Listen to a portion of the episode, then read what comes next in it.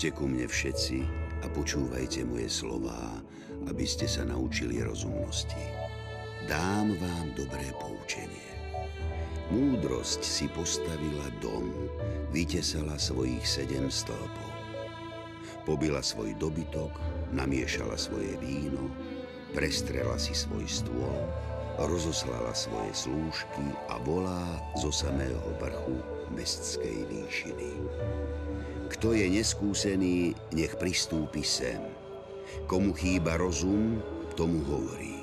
Poďte, jedzte z môjho jedla a pite z vína, čo som namiešala.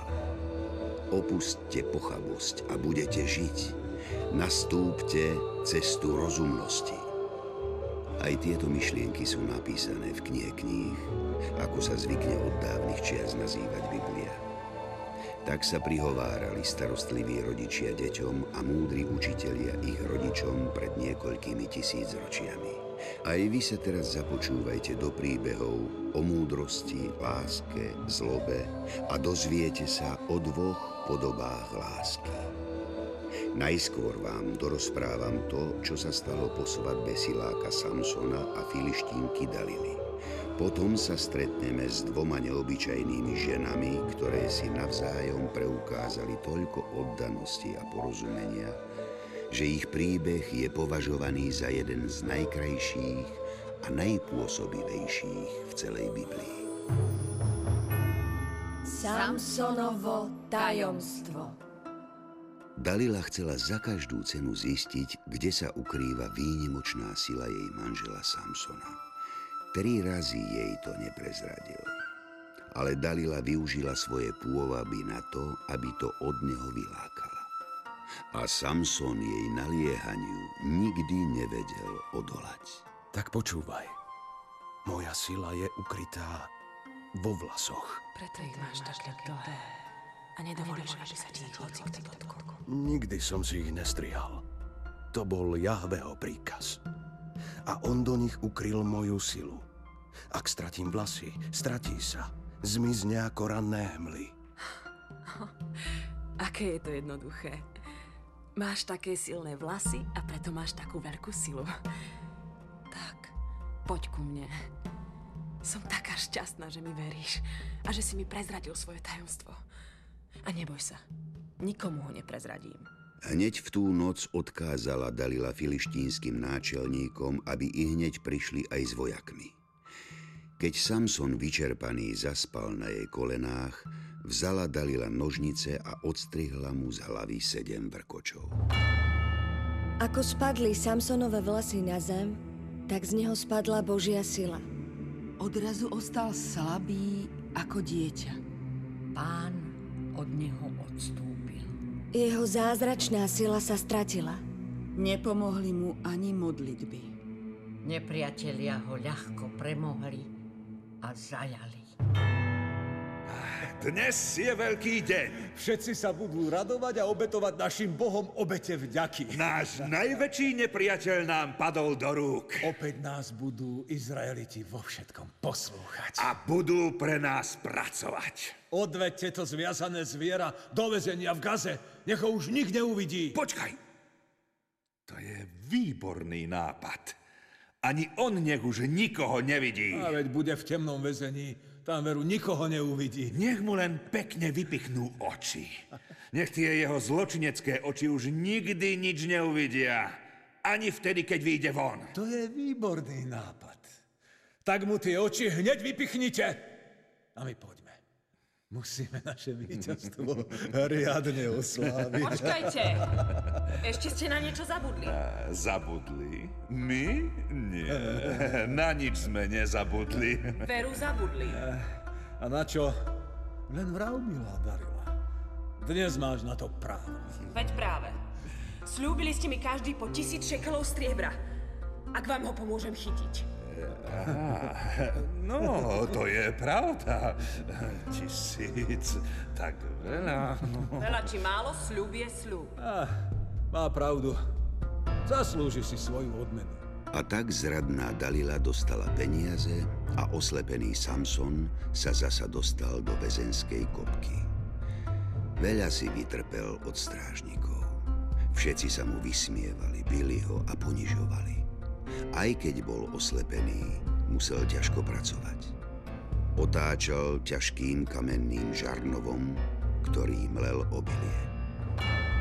Niekde vo vnútri mu však tlela iskierka nádeje. Nádeje, že sa raz pomstí za svoju biedu.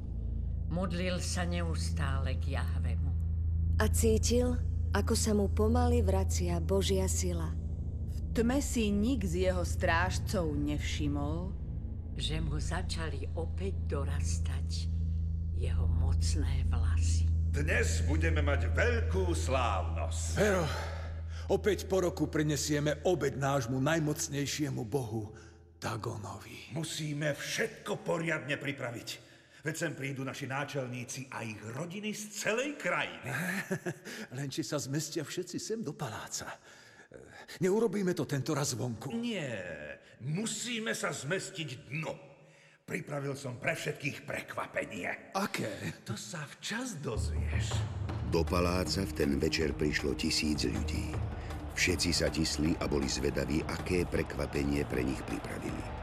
Keď už bola zábava v plnom prúde, Náš boh nám vydal do rúk najväčšieho nepriateľa. Chcete vidieť Samsona? Ty ho chceš sem priviesť? Nie je to nebezpečné. Ako môže byť nebezpečný? Veď stratil svoju silu. A je slepý. No, ja neviem. Nič sa neboj. Stráže, privedte sem z väzenia Samsona. tak sa stalo. Samsona priviedli zo žalára, aby sa mu vysmievali a aby ich zabával. Postavili ho medzi stĺpy paláca. Vtedy Samson povedal chlapcovi, ktorý ho držal za ruku. Pokojne ma pusť. Budem sa len opierať o stĺpy, na ktorých spočíva dom, aby som nespadol. V paláci bolo vtedy množstvo ľudí, všetci náčelníci aj vojvodcovia z celej krajiny. Na strechu sa vyštveralo 3000 ľudí, aby si vypočuli, ako porazený Samson hrá na citare. Vtedy sa Samson oprel oboma rukami o mohutné stĺpy a začal sa z celej duše Modliť k Jahvemu. Pane Bože, rozpomeň sa teraz na mňa a daj mi ešte raz takú silu, ako som mal predtým. Pane, pomôž mi, prosím.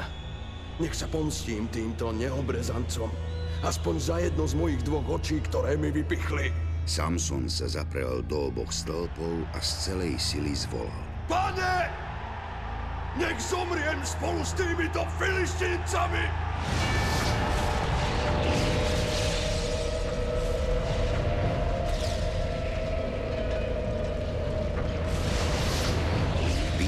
Sa a celou silou sa zaprel do stĺpov a tie sa v tej chvíli zrútili na zem. Všetci kričali od hrôzy, ale nič to nepomohlo. Celý palác sa zrútil a všetci, čo boli v ňom, na mieste zahynuli. Na druhý deň Samsonovi bratia zostúpili do Gazy, vyhľadali jeho telo a pochovali ho v hrobke jeho otca Manueho.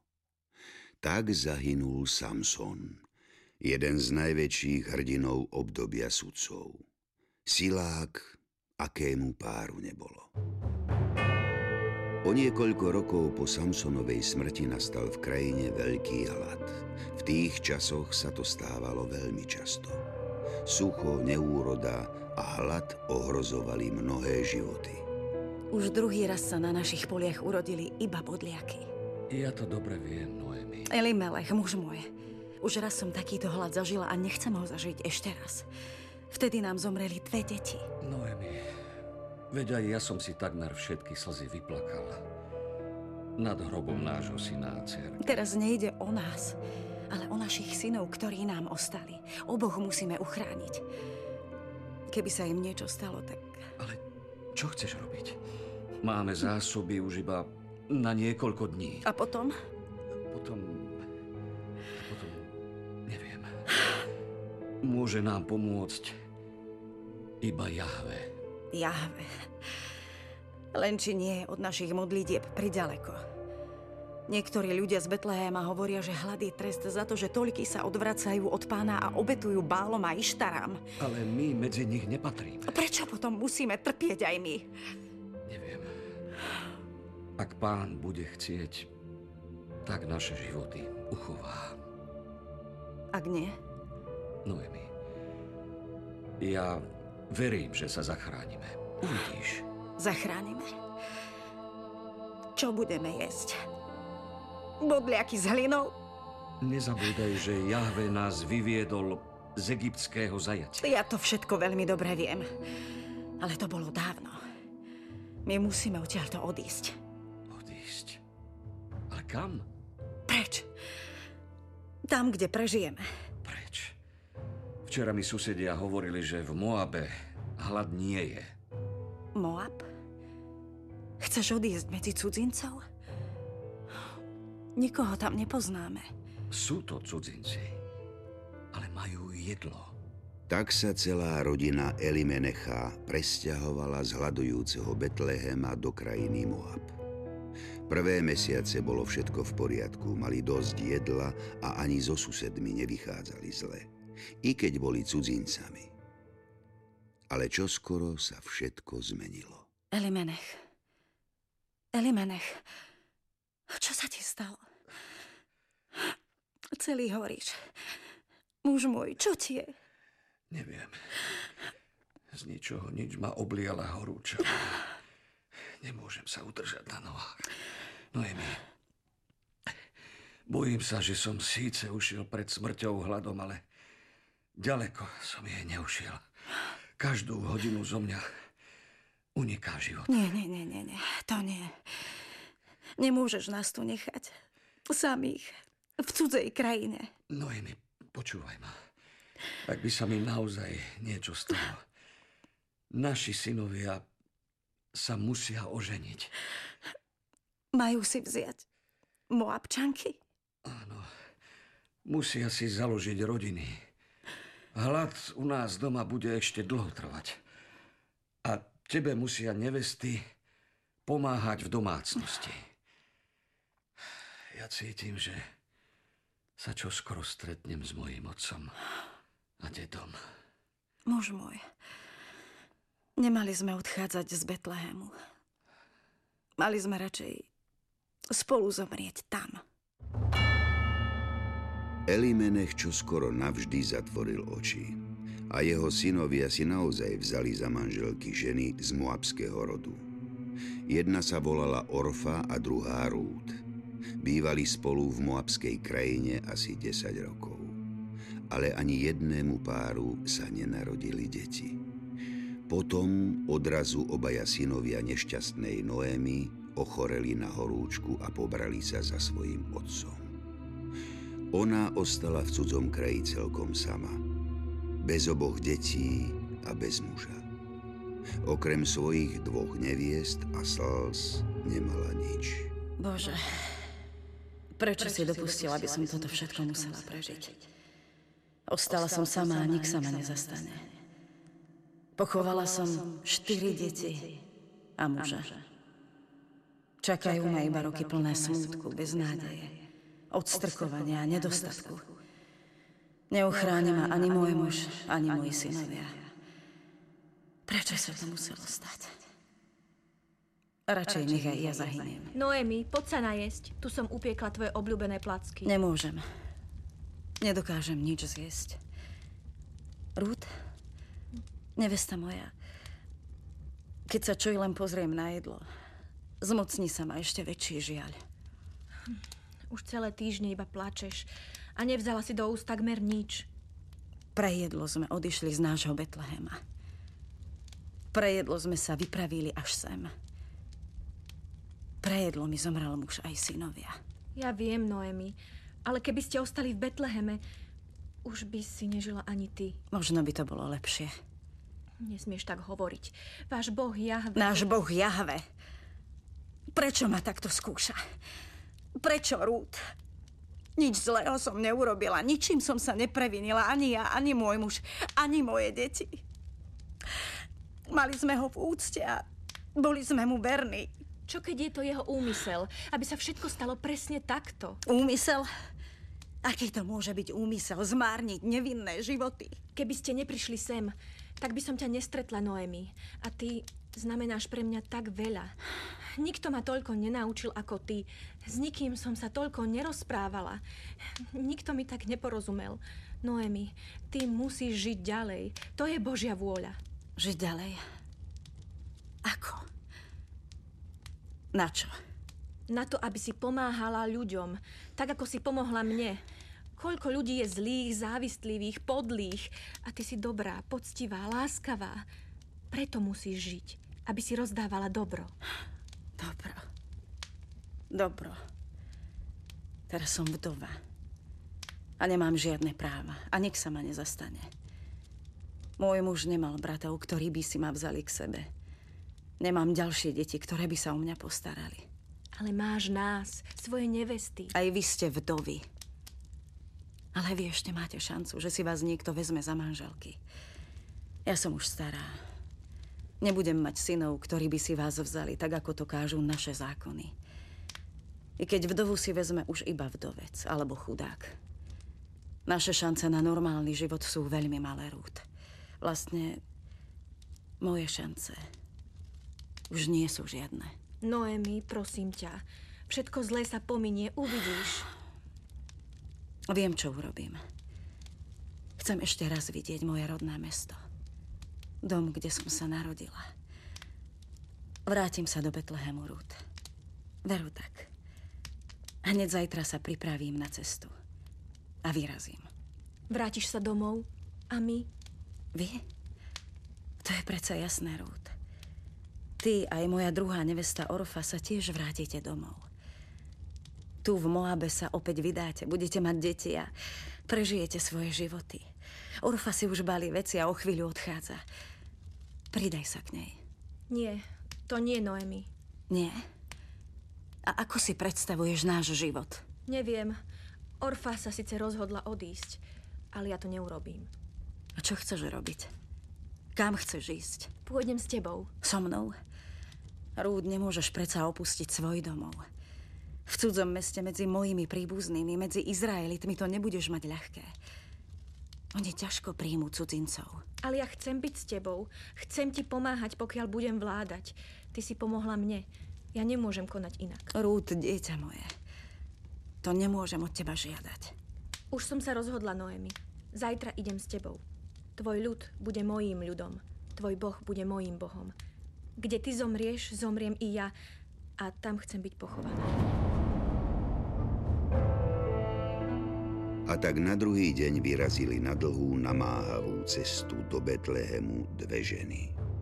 Staršia, strápená Noemi, ktorú prenasledoval ťažký osud a mladšia, Rút, plná odhodlania prekonať všetky prekážky na ceste do jej nového domova. A Jahve ich na ťažkej ceste ochraňoval. Lebo pán chcel, aby ostali žiť. Chcel, aby ich životy ešte priniesli bohaté ovocie. Ich utrpenie malo byť čoskoro odmenené. Po niekoľkých týždňoch putovania došli do Betlehema. Noémi so slzami v očiach spoznávala rodné mesto. Noémi, naozaj si to ty? Áno, ja som to suseda. Oh. Tak som sa zmenila, že si ma nespoznala. Tieto ťažké roky poznačili každého. Aj mňa, aj teba. To je pravda. Zo mňa je iný človek. Noémi, počula som, čo sa ti stalo. Aj tu v Betleheme mnoho ľudí zomrelo. Ale ja som naozaj iná, ako som bola vtedy, keď som tu bývala. Prosím ťa, preto ma už viac nevolaj Noemi. Lebo už nikoho nepoteším. Ale volaj ma Mara, lebo som plná bolesti. Odišla som z Betlehemu plná, ale teraz sa vraciam prázdna. Ale veď nie si sama. Niekto s tebou predsa len prišiel. To je moja nevesta. Moabčanka, Ruth. Vlastne Teraz už nie je moja nevesta, ale vdova. Tak ako ja. Noemi... Povedala som ti, aby si ma už nevolala. Nie, nie, nie. Pre mňa budeš vždy, Noemi. Lebo každé stretnutie s tebou je potešením, tak ako to hovorí tvoje meno. A keď budeš čokoľvek potrebovať, pokiaľ budem môcť, tak tebe aj Rút pomôžem. Noemi a Rút sa vrátili v čase, kedy sa zbierala z polí úroda jačmeňa. Ich polia neboli obrobené a tak boli odkázané na pomoc druhých. Rút, dieťa moje, podľa našich starodávnych zvykov môžu ísť vdovy zbierať na polia klásky, ktoré tam ostanú po žencoch. Hneď idem. A keď budem mať šťastie a niečo nazbieram, pripravím jedlo.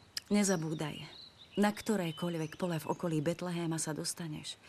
Tam môžeš zbierať a nik ťa nesmie odohnať. Taký je zákon. A pán chcel, aby zašla aj na pole muža menom Bós, ktorý bol z Elimelechov horodu.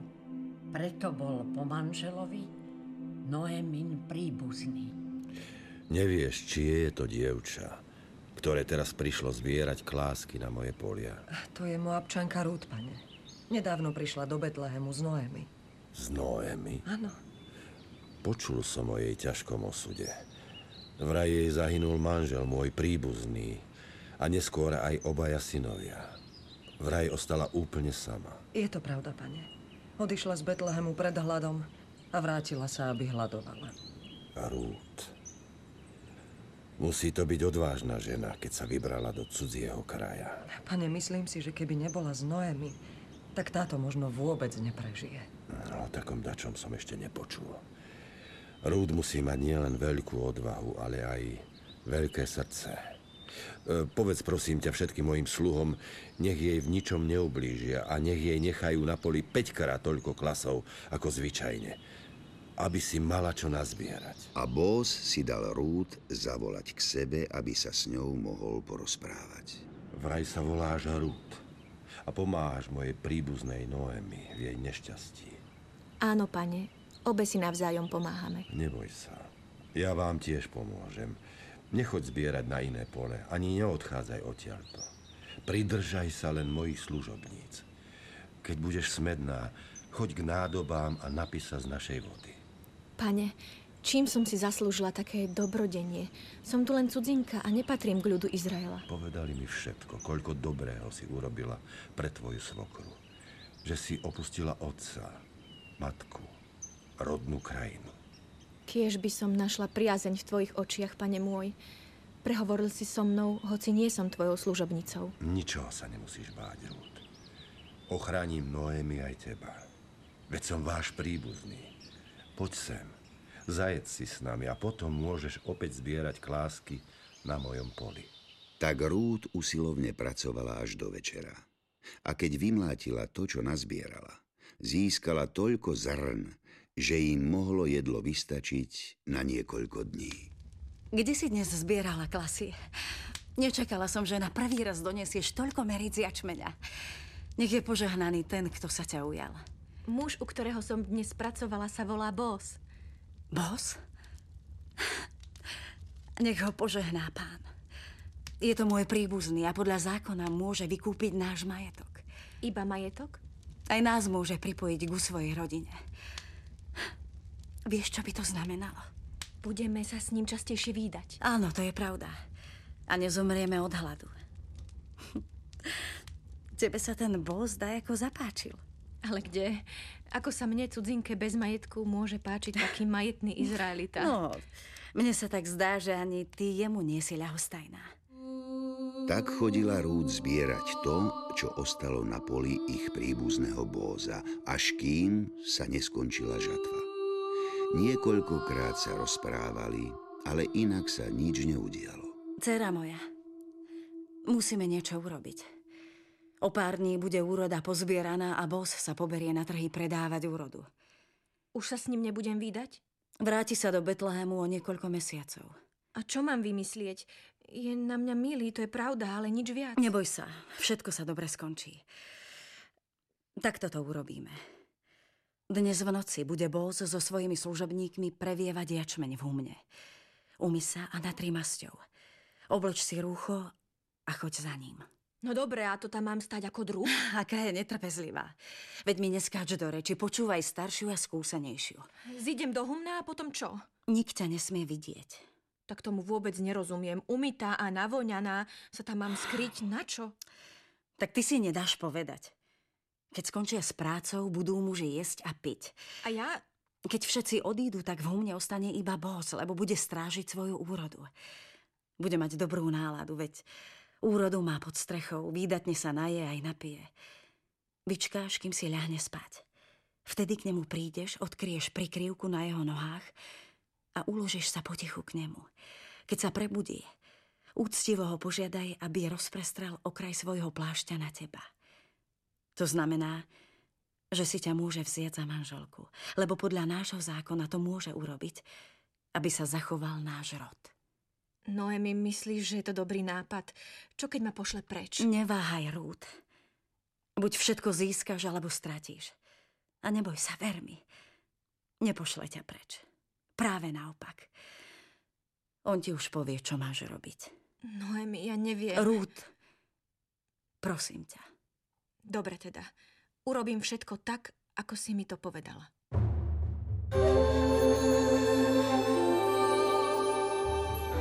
Všetko sa stalo tak, ako to predpovedala Noemi. Bós Rút neodmietol. Naopak, nechal si ju pri sebe a o niekoľko dní sa z nich stali manželia. Po roku sa im narodilo prvé dieťa, syn Obed. A práve on sa stal zakladateľom rodu, z ktorého vzýšiel najslávnejší kráľ Izraelitov, ďalšej, už 28.